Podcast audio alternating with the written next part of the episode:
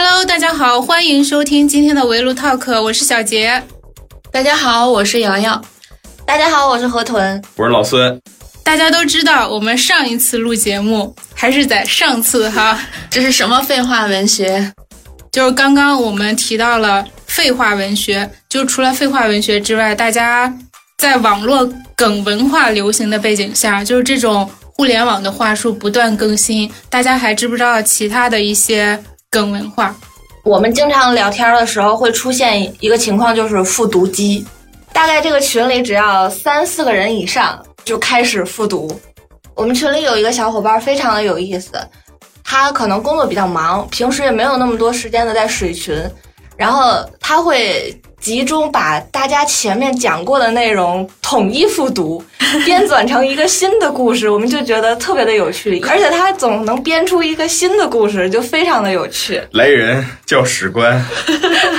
对，我们有时候还会说，哎呀，我们今天被他记录了几句话，然后仿佛我们今天说了什么有意义事儿，其实大家都是在复读。网上冲浪嘛，什么东西都有嘛。咱们上午还在玩啊，《甄嬛传》嘛。啊，对，《甄嬛传》题没有他接不上来的梗。我听最多就是孙老板说废话文学，就每次改稿的时候就说：“哎呀，愁死我了，他又在废话文学了，他又开始废话文学。”你要说改稿的那个废话啊，跟跟我们要说的这个废话文学真不一样。我们说这个废话文学是有意义的废话，我改的稿子都是无意义的废话。咱的这个废话还比较有趣儿，就是你看到以后会嗯会心一笑，有同感，我 get 到了的那一种。但是改稿子啊，那真的是纯纯的废话。大家觉得这个废话文学它本身存在就是有意义吗？因为确实就是你重复的一句话一句话的嘛。对我来讲，如果说是有限度的话，是比较有意义的。只是作为生活的一种消解嘛，毕竟大家都是打工人啊。杀时间神器，就是偶尔说一下，还是挺能调节生活的。对。但是像刚才那个说的 C 老板那种 稿子里面的那种废话，是不是就不要出现比较好？我还是坚持刚才的观点，这是两两个东西。废话文学跟一些真废话其实是两样的东西，因为这个废话文学其实更多的在于解构，在于消解。对于一些你没办法用严肃的、用这种主流的，或者说你用非常正向的态度或者情绪去接纳的一些东西，把它变为能接受的东西。说到底，可能是一种反文化，但是真正的废话，它就是一点用处都没有，不应该出现在汉语里面，不应该出现在我的面前啊！因为大家聊天的这个废话文学，我觉得是一种消磨时间，或者说是有时候可能不太认同别人的观点的时候，一种敷衍。嗯，对，尤其我觉得我们的那个复读就非常的就是啊敷衍，就想把这个话题接过去，就下一个的那种感觉。但是像改稿，孙老板改稿时那种 废话呢，就是在消耗人生，就是在消耗自己的能量，然后就会心情也会变得不好。咱聊的这个废话文学呢，其实一一定的情况下是让自己还会有一点小开心，就 get 一些新的东西的感觉，就哦，我也是这么想，原来你也有想到这个点。就还蛮有趣的，对，就有时候有点废话，还是就是调节了一下生活。嗯，我觉得分不同的场域嘛，就是如果你这个话运用的好的话，就是废话文学；如果用的不好的话，就真的是真的废话。那运用的不好，不一定是真的废话，也许就社死了。就 有很多小孩会写一些童诗嘛，也会发表。有一个小诗人叫蒋二曼，然后大家可能听过他最著名的一首。叫灯，灯把黑夜烫了一个洞，就这种感觉是特别有诗意的。但是他还会写那种你感觉是稍微有点嗯孩子气的废话文学，比如说他有一首叫《太好了》，他说太好了，我比姐姐多个姐姐，就感觉细品的时候非常有逻辑，对对对。但我觉得这个其实就不应该算作废话。刚才那句诗，其实我比姐姐多个姐姐，其实是很有意义的。是因为他们的意义，所以我们才会觉得说他这句话写得好。这个我是不认同他是废话文学的，因为他们为什么被称为废话文学？因为真的是废话，就像刚才举的那个例子。说的我们上我们上一次录节目时候还在上次，对吧？我刚才说这句话的时候，我就说了这句话，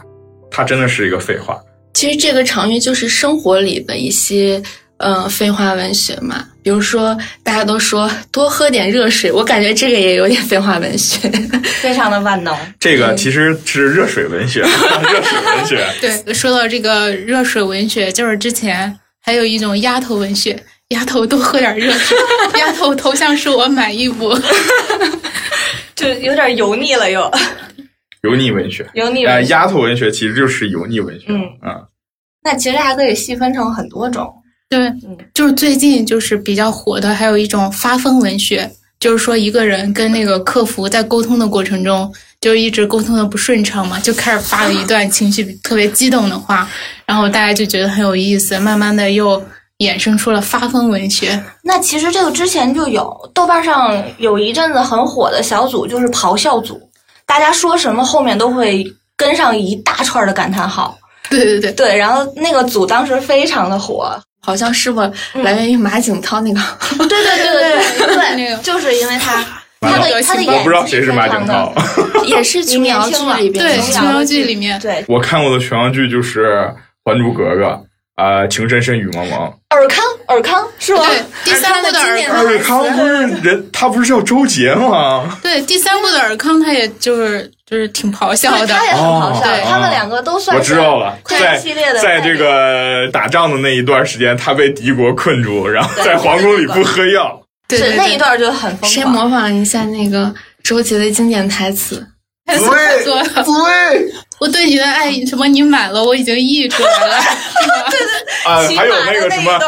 尔康，我的眼睛，我的眼睛看不见。看不到了，看不到对了。其实从很多影视剧里面引申出来了很多的台词，变成了现在大家常用的梗。对大家也会说《武林外传》里面的一些台词，就是永远都是神预言，或者说没有他接不住的梗。《甄嬛传》也是一个，对，《甄嬛传》就太太突出了，真的太突出了。就感觉网友现在是用那个放大镜在看《甄嬛传》，就是每一句话都有梗。《甄嬛传》都不知道养活了多少多少这个博主二啊次、创作视频主。就是大家现在这种梗文化这么流行，就是大家觉得为什么我们年轻人会这么喜欢这种语言风格，或者是去造这些梗？我是突然想到了以前小的时候在搞那个火星文，不知道非主流，哎，对，你知道障碍文学，对，可能也是就是某一阵子年轻人会流行的一种文化。还有现在年轻人非常爱用的那些缩写，好多我都快看不懂了。不只是 YYDS YYDS 这一种，对有一我看过一个，我看过一个。贼贼难的缩写，他那个缩写就是缩写的是“臣妾要告发熹贵妃 ”。哇，底下真的就跟那个猜密码似的，一群人在那猜，最后最后猜出来的这个人还用还用那个缩写又回了一句什么“祸乱恭维是大罪”什么。真的很厉害。反正我现在已经不太懂他们零零后的这些缩写了。但我我觉得有时候是就是需要表达嘛，你找不到适合的词，比如说造夸一个东西，夸一个什么，我可能就是想要夸的更合理一些，我可能需要就是研究一下我怎么说这个话，但是我可能回一个 YYDS 就能，你也懂我什么意思，嗯我也知道我想要表达的意思，就更轻松一点。再就是现在生活压力比较大，感觉就生活中这些梗啊，包括社交中、聊天中，都会让大家更轻松一点。然后就是谐音梗，有两派人吧，可能有的人就是疯狂喜欢，比如说像大老师那样的，然后还有那种就是嘴上可能不太喜欢，但是实际上也笑得花枝乱颤的，比如说李诞那样的人，对对，我就觉得也挺有意思的。其实你要是不动脑子去想的话，可能你根本也想不到这些东西，有时候也是灵光一现的事儿，对，就非常有趣。就是他们说那个呼兰，嗯。像一只那个小浣熊，就我一开始没 get 到，就后来呼兰说话的时候，他们说它是一只胖胖的小浣熊，就小熊猫，就感觉 get 到那个笑点了。这主要是你要对上，你要把那个图跟它摆上了，你马上就能想到说它为什么像小熊猫。很多人其实不太能接受那种缩写，比如 YYDS 啊什么的。其实我看有的老师说，这个其实是源于玩游戏的那个场景里边，很多人会用缩写，因为在打游戏那个场景中，嗯嗯大家那个需要快速的回复嘛，对，忙着操作呢，没有什么时间打字，就简略了，结果嗯，可能现在就衍生成现在的这种情况。其实还有一部分是是来自于审核的这个制度。最开始像追星圈儿，他们开始缩写什么虽然但是啊什么对对什么这些的，其实都源于一些规避性的表达。最早源于规避这个对家的一些吹骂，保护正主啊。但是到后面慢慢慢慢，这个文化继续向外发展，就变成了规避一些敏感词，规避一些这个限流词，所以才开始用这个。而像刚才瑶瑶说反对这个缩写，为什么？其实这个东西更多反对它的人是关系到汉语的一个生存状况，就说缩写可能会损害一些汉语在表达上的功能。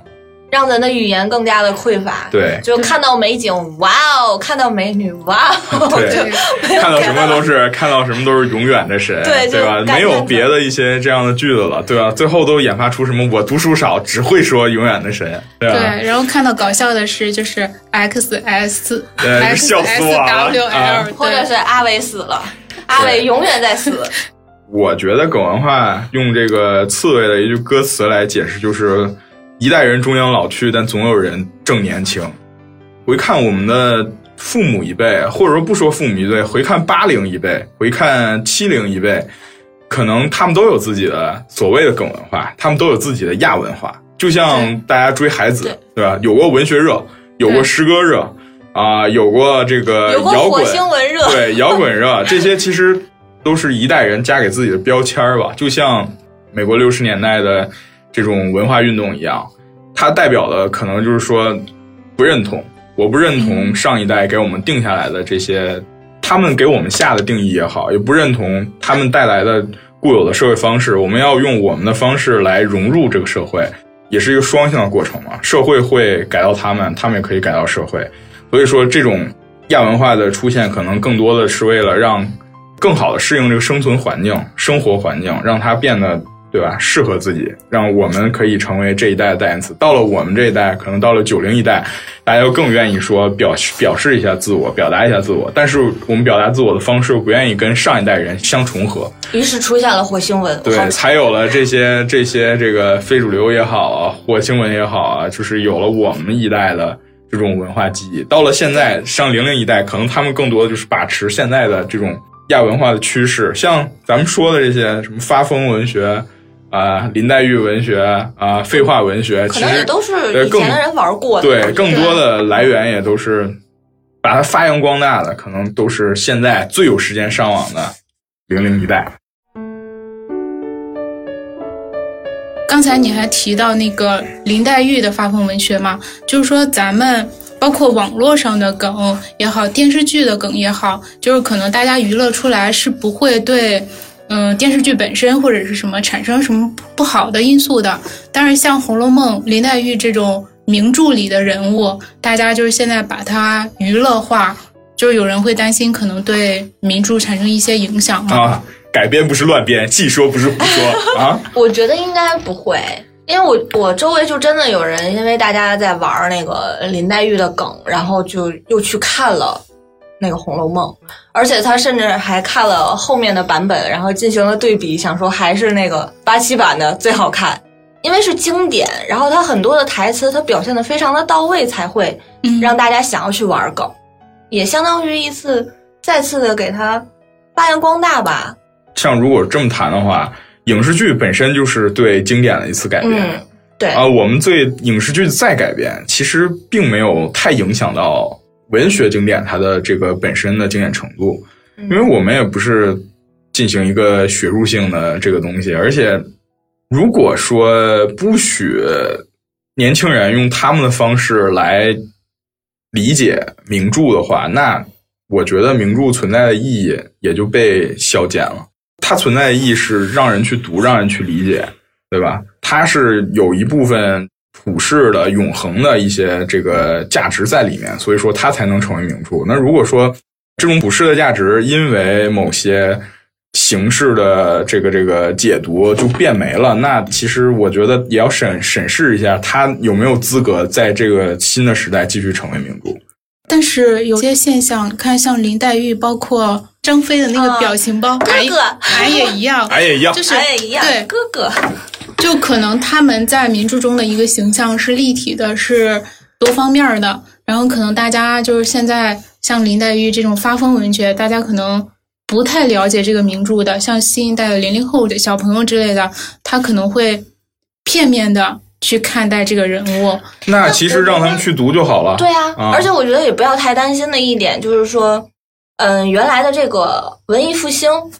他们其实当时就是比较怀念那个呃希腊罗马时代的曾经的繁荣，然后他们也相当于一次仿古，然后才会出现了文艺复兴，就是涌现了这么多的创作，就是可能现在的小朋友们。说不定也会在玩儿梗的基础上，也能再去进行一些创作，有一些作品出来，也说不定。因为现在可能大家还停留在一个呃玩儿的状态，没有意识的去创作。但是，嗯，我觉得有一个特别有意思的事儿，就是不知道你们关注过没？那个拼贴师，他们很多人其实可能就是比如说报纸、嗯、杂志，或者说一些呃影视里面的这么呃一句话或者几个字，然后他们就把它拼起来，做成一首现代诗，有的就非常的有意思，非常的有哲理。其实这也相当于一次二次创作，已经完全脱离了它的原文的意义了。对，我觉得可能也不要太担心。这种还有一个不是特别好的呃影响，我觉得是会这种碎片化的嗯知识串联起来，是给嗯更年轻的人，就是他学习知识的方式，我觉得会造成不好的影响，就是太碎片化了，没有成体系、成系统的这样学习。但是情况现在已经发生改变了，只是说碎碎片化，它已经是一种生活方式了。包括公众号也好，包括呃短视频也好，包括微博也好，就是像这种呃碎片化的信息已经成为我们生活的一部分。其实我觉得可能呃更多的是我个人的观点哈，应该拥抱一些新的变化。就是既然已经没有办法再让它变回原来这个东西没出现之前的现状，那我们要怎么样更好的利用它？我觉得这个东西更多的不在于禁止，在于提纯，让更多精品的东西活下来。啊、比如说就是讲的非常正确的短视频，或者说提炼非常精准的短句子啊这种的，啊、或者说这篇文章观点很浓缩的一些这个公众号，就让它通过这种流量的筛洗吧，让它留下来。应该让良币驱逐劣币，这样才能让这个这个东西更加发展。但我觉得在现在互联网这么发达的一个大海里，就是你想提取那个，就是把好的和不好的就区别开，其实现阶段来说还不是那么容易的。也是比较考验个人嘛，因为这个东西不能说我们只依赖于呃有领头羊，有这种手段，更多后面也是要依赖于水滴，依赖于各种各样的水滴汇聚成海，才能这个海浪是向着一个方向涌的，那才能完成整个的这件事儿。就自己的意志力和这个注意力，其实还是要靠自己。我有一个朋友，他特别的神奇，他看所有的视频都会一点五倍速，甚至是二倍速的去看，哪怕是讲知识类的、讲时政新闻类的内容，他都会这么去看。我就有一次，我就忍不住问他，我说：“那你把这些快进后的时间都用来干什么了呢？那你有没有去进行沉淀，或者说去去想更多的事情，放在你觉得更有意义的事儿上呢？”他也想了半天，好像也没有，就是完全是被这个洪流带裹对裹挟着往前走。就很多像咱玩梗也一样，可能大家就是这一年能有很多个爆品梗，然后等你明年再去想的时候，哎，我竟然说过这么多的梗，但是都已经忘了出处，也不记得它的意义，根本也不记得它背后的事情，其实还是有一点可怕的。就是我们刚才说了，你需要有自制力或者是分辨力率嘛，这是嗯，针对成年人来讲的。对可能现在有一些小朋友年纪比较小的，十岁以下的，他也有这个接触网络的机会，就是很多也是拿着手机玩。嗯对，就像刚才我们提到的，就是缩写，他们可能在这个过程中觉得这是流行的，所以他们就大量的频繁的用这些东西。可能我们就是过了这个热度之后，我们还是能够正常的交流，或者是正常的使用汉字，但是他们正在处于一个学习的阶段。就是一旦这个阶段被挖去了，或者是被代替了，就是不是对他们可能产生一些不是特别好的影响，因为他们年龄段不一样。这个其实就是教育的责任了，就是应该由老师们引领他们使用正确的表达方式。我觉得老师呃应该非常头疼。我之前在网上看到过老师批那种卷子，就是他们就会用缩写来来回回复，或者说中间夹杂了很多的网络用语。对，我的老师朋友特别好玩。我前天我就看到我的一个老师朋友贴了一个这个判卷的截图，这是一个填词造句题，应该是一个问句。他的学生给他添了一个，这个主人公缓缓的打出了一个问号。就是很有网感。非常有网感。我觉得我们讨论这个问题，就是可能也是为大家提个醒嘛。就是除了学校老师的教育，其实我们作为互联网上文算是文化的传播者，我觉得或者是其他的一些媒介有这个责任，你需要给大家提供一些较为系统的这些呃内容观点。其实各大网站 APP 还是挺努力的，毕竟都出了少年版，嗯，一个是防沉迷，一个是就是能屏蔽、过滤掉很多的信息。但是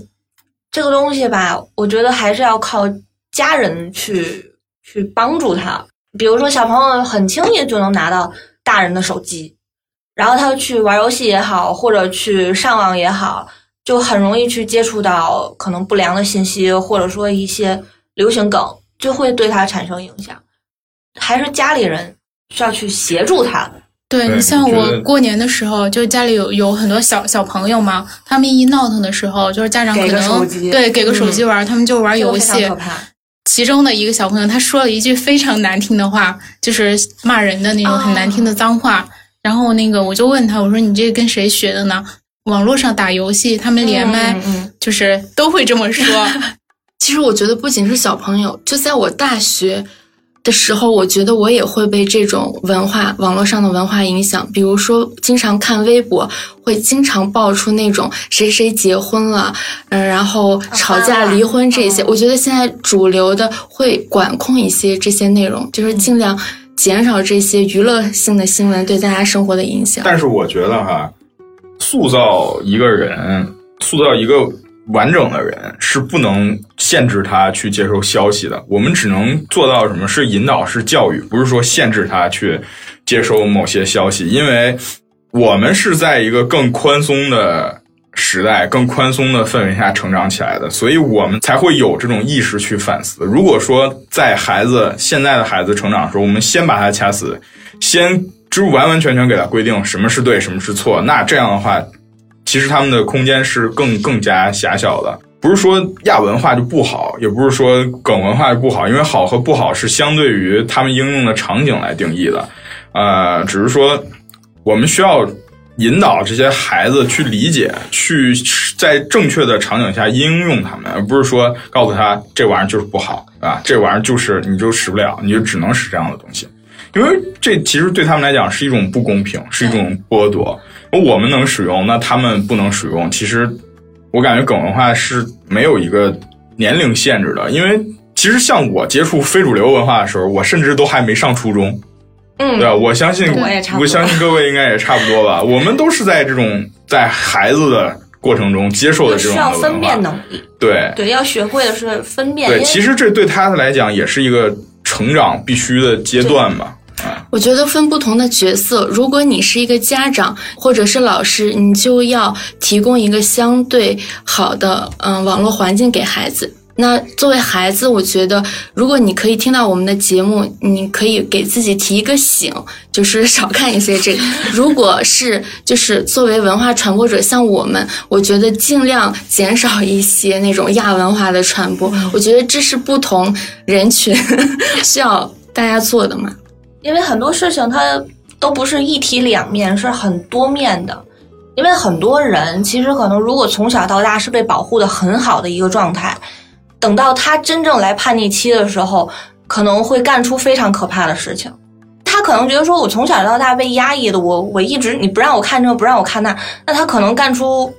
更可怕的事儿，也不是不可能。不在沉默中爆发，就在沉默中灭亡啊！对，其实还是要正确的去引导、去疏导，就是这个梗，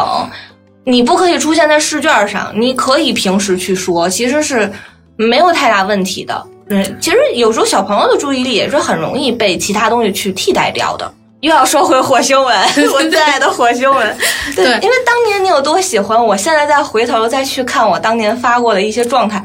真的是。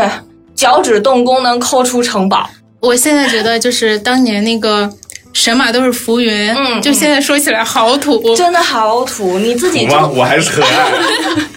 对，很多东西都是这样的。你再回头看的时候，你自己就觉得哦，我当时嗯，其实是还挺幼稚的。会反思，但凡有一些思辨能力，或者说就是自我反省能力，有有其他人帮助你去引导的话，嗯，你不一定会去歪掉。而且我觉得这个东西吧，它会成为你成长路上的一种保护机制，一种一种反击的模式。比如说，你真的遇到呃很难消解的呃问题，就是你很难拿正向的这些东西去把它消化掉，或者说面对它，给它找到解决措施，那完全可以用你熟悉的啊亚文化、梗文化来消解它。来接受它吧，就比如说像相亲，对吧？我觉得啊，大家都到了要相亲的这种年纪了哈。之前相亲也是一个可以说是我们这些冲浪的人非常难以消解的一个事儿吧。但是其实当他被各种各样的梗消解的时候，其实也是我们对这种模式、对社会的这种需求的一个反抗。可能没有办法自我和解，但是至少做到。面儿上差不多 过得去，对对。因为刚才何同学提到那个，就是可能一些东西它适合在网络上，但是在试卷上就不能出现，就是有一个场合的这样区分嘛。但是现在很多试卷上，就是可能为了吸引学生的注意，然后就会在那个题目中用一些明星的例子，就比如说英语英语的那个翻译啊，他们会用一些明星的故事，包括那个。数学或者语文题目上，他就会用一些明星的名字，比如说王一博怎么怎么着了，肖战怎么怎么着了，对，TFBOYS 他们三个分苹果怎么样？就举个例子啊，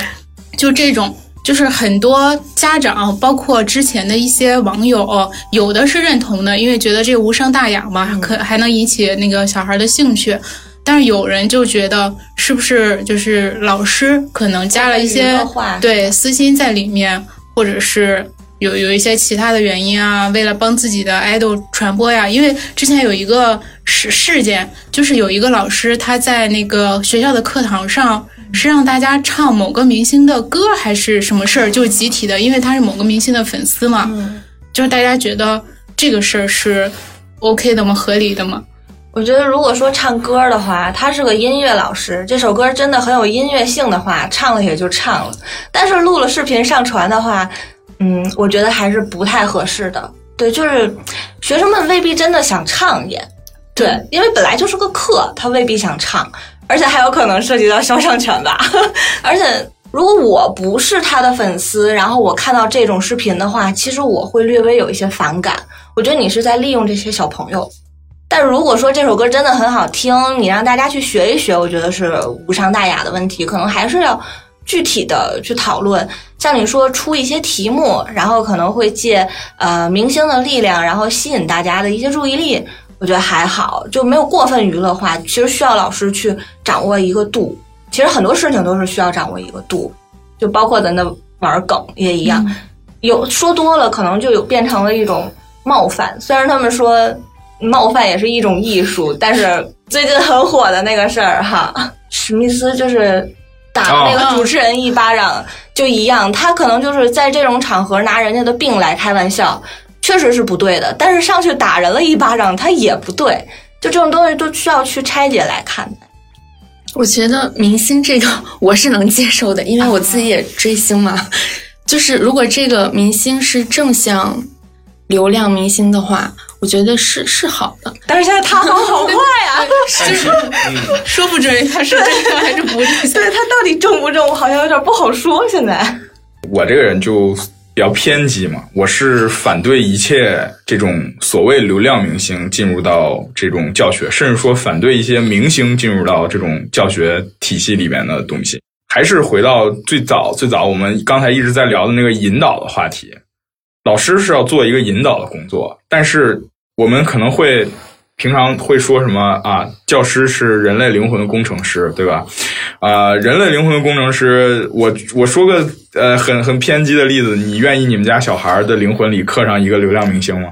因为我们都是成年人，我们可以做出这样的选择，我们也可以融入到他们整个的一个商业运作的模式里。我们不管不管是作为啊这种呃付出金钱啊、付出时间、付出流量的人，还是说我们可以作为他们的一些这个。工作人员也好啊，甚至说我们也有成为偶像的机会，对吧？我们有一套自己完整的三观，我们可以分辨出什么是对自己有利，什么是对自己不好的。但是孩子呢？孩子其实是分不出来的。追星已经下沉到孩子这个这个阶段了，小学生非常普遍。对，甚至说从咱们开始就已经是超女，大家都看过吗？我们其实是作为第一代追星人啊，甚至说是哈，因为一开始大家都不叫粉丝，大家只是说我喜欢谁谁谁谁。粉丝这个词可能都是从我们这个年代，我们九零一代追星开始才会运用到这个这种文化，最后面面慢慢变成了啊饭圈，对吧？用饭的这个发音来来定义的这么一个圈子。如果说孩子，不管是说用在试卷上需要用这样的方式来吸引他们，还是说在课堂上说啊教他们唱一些。这种歌啊什么的，其实都是在潜移默化的告诉他们说，啊，这种行为啊，就或者说我在我看来啊，这种行为都有些疯狂，就是说这种疯狂的行为是被允许的，因为这个东西一旦打开大门，可能就会有更多的这种老师，我自以为说我可能把我的哥哥用的特别的好，但是其实对于这种孩子来讲，就是说可能他。因为青春期大家都还是需要一个精神依靠的，对吧？我觉得大家青春期的时候，偶像肯定也都是，呃，鼓励自己的一种精神力量，对一种精神寄托。那如果说他们最后就像在结合上河豚刚才说的，塌房特别快，对吧？动不动就会爆出一些像这种明星负面的新闻啊什么的，出轨啊这些的，其实对于他们的一些道德塑造还是有一定的影响。其实这就需要老师的辨别能力嘛。你把一些好的这个流量明星好的一面带给你的学生就可以呀。其实我觉得大家对流量明星还是存在的偏见也太大了吧，我感觉。因为参差不世界的参差，这就是。因为其实我觉得他们更多是在贩卖自己的容貌，贩卖对一个人设，对贩卖自己的一个一个东西，所以它是一个商品。一旦你决定做流量明星，不是说有什么具体的东西做依托，其实它就成为了一个商品，它就是一个商业模式下的一个呃工具人嘛。对，就是就像我们发的文，我们说的发的这批博客一样，它是一个产品，产品那肯定就会这个什么，每年三幺五还能爆出那么多坏产品，对吧？对呀，所以说流量它真的就是流量放在人身上，放在明星身上，那我们就可以利用它好的一面呀。因为流量明星他也去做一些公益活动啊，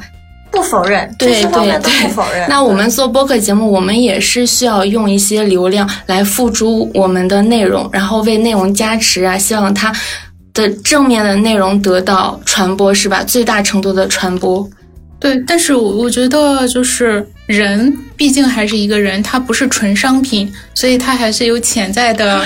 危险性的。就比如说像他的背后是有资本在推动的，他不是简简单单的一个人了，已经。对，就比如说像前段时间，就是那个某明星，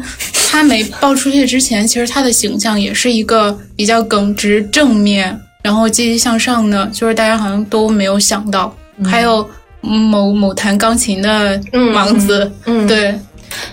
其实我觉得无所谓了。就是近期上一个被爆出来的 流量小生，我的导师都喜欢他，就是四十多岁的一个呃女老师，人家的文化程度也是可以了。我就觉得，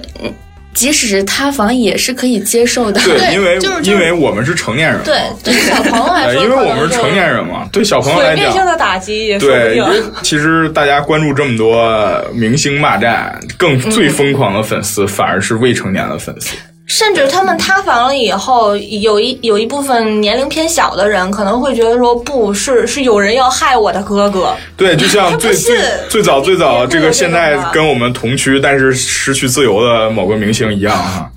对吧？嗯，这个时候有人引导一下，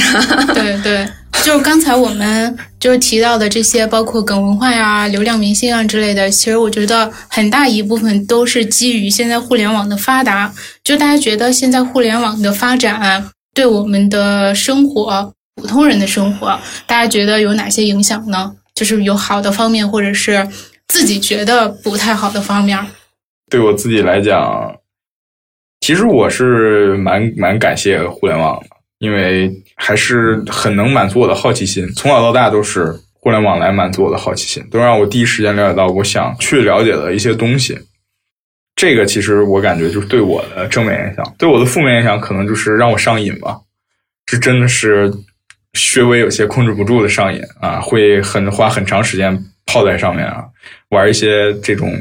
几个 A P P 来回切换啊，看完了这个累了就看会儿那个，那个看烦了就再看会儿别的啊。这个其实还是比较挤占我们去接触世界、去了解，通过更多途径来了解你想了解东西的时间的，因为它真的确实是会啊浪费时间。感觉我说了一堆废话吧。呃，我是觉得挺影响专注力的。就是之前的话，比如说看个电影、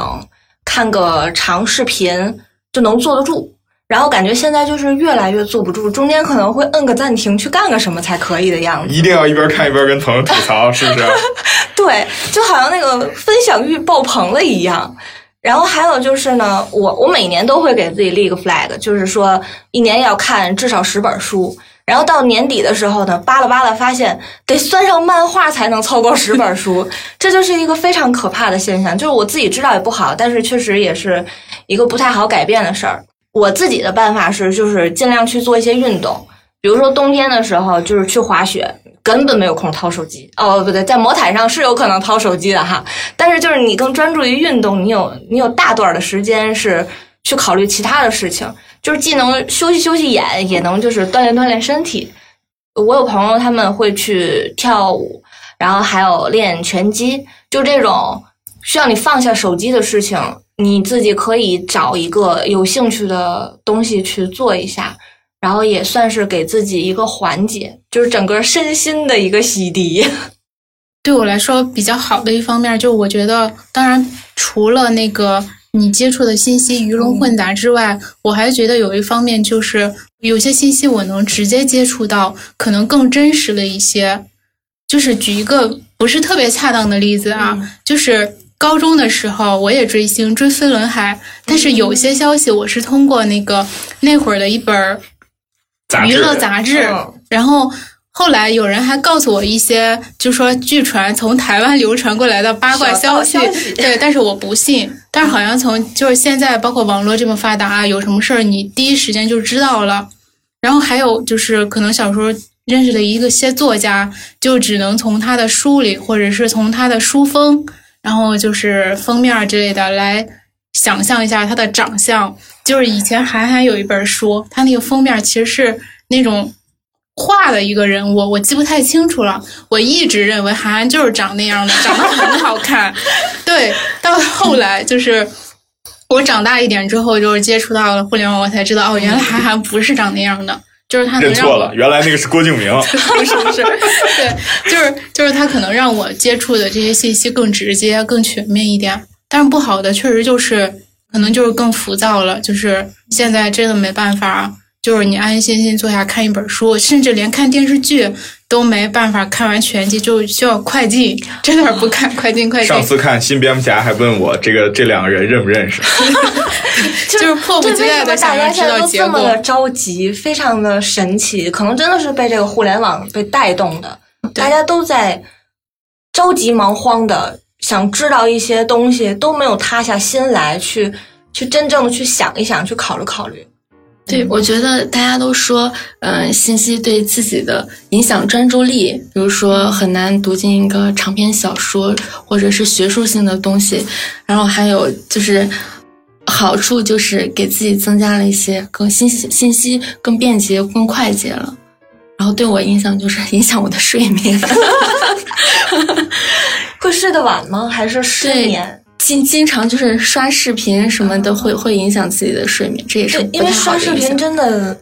好快啊，过的。就是我想说一个小时后睡，再一刷，嗯，两个小时也就过去了。但是现在抖音不是 出了，某音不是出了那个功能吗？嗯对，就是提醒你，你可以给自己设置一个睡觉的时间。我不会，哎，然后它它它到了睡觉时间，它会会自动给你弹出来一个提醒你睡觉，但是你也可以选择忽略啊。但是你知道我的手机其实是设置了十一点半，它就会让我睡觉，不接收任何信息。然而我一直拿着手机呢，然后我自然会看到对这些东西没有用，我觉得。就是还是我我的自律性可能差一点，对我觉得自律的人可能就是人人我 人会控制我。觉得还有一个很好玩的点，就是对我们来说也是一个好处。就以前的时候，爸妈觉得你什么病都是在玩手机，而且你坐那儿玩手机，他就会说你。但是现在随着就是智能手机就是越来越普及啊，爸妈也会玩手机看短视频。就有一次我回家，就我发现我爸妈一人坐在一边在玩手机，就回家现在回家在坐那儿玩手机的时候，交流啊，可是对，嗯不是他们可能也不是那个，就是一直玩一直玩的那种，嗯但是就不会再说你你整天躺在玩手机，小挨骂。对对对，交流啊，我爸我妈天天上上我那儿偷能量，完了把小鸡扔到我的扔到我的农场里吃我的饲料。对，而且他们可能以前没接触过一些很新鲜的东西嘛，就是我妈还经常看一些非洲的，就是拍的那种非洲生活的视频。对，我还想起一个特别搞笑的事儿，就是网络上一个博主，他说那个他回到家之后，然后他妈就跟他说嘛，说你看那个。你那么久没回家了，你爸每天晚上都很孤独的坐在客厅里，就只能看看手机。说你今天没事儿的话，就去陪他说说话吧。然后他就觉得自己特别愧对自己的父母，然后特别伤心。然后他晚上洗完澡就去跟他爸聊天嘛，跟他爸聊自己的工作，聊自己的生活，然后聊到快十点多了，然后他爸看了看表，就说：“你说完了吗？” 他说完了，他爸说：“那你快回去睡觉吧，我想玩会儿手机。确实是非常普遍，感觉各个年龄层的人都在抱着手机。对，但是我我在我们家，我会规定吃饭的时候谁也不许掏出手机。就我妈有时候会忍不住，我就会说她。感觉现在就是反过来了。嗯小的时候我妈在说我，你不要边吃饭边看电视；现在我在说她，你不要边吃饭边看手机。就是这个互联网确实给我们的生活带来了非常多的变化，也带来了很多有趣的东西。就是总之还是希望大家无论是玩梗，还是说就是在网络上冲浪呀，然后手机啊之类的，就还是要适度，有自己的辨别能力。好了，那本期的节目就到这儿了。对，然后大家有什么想讨论的话题，也可以在我们节目下方留言。再见拜拜拜拜。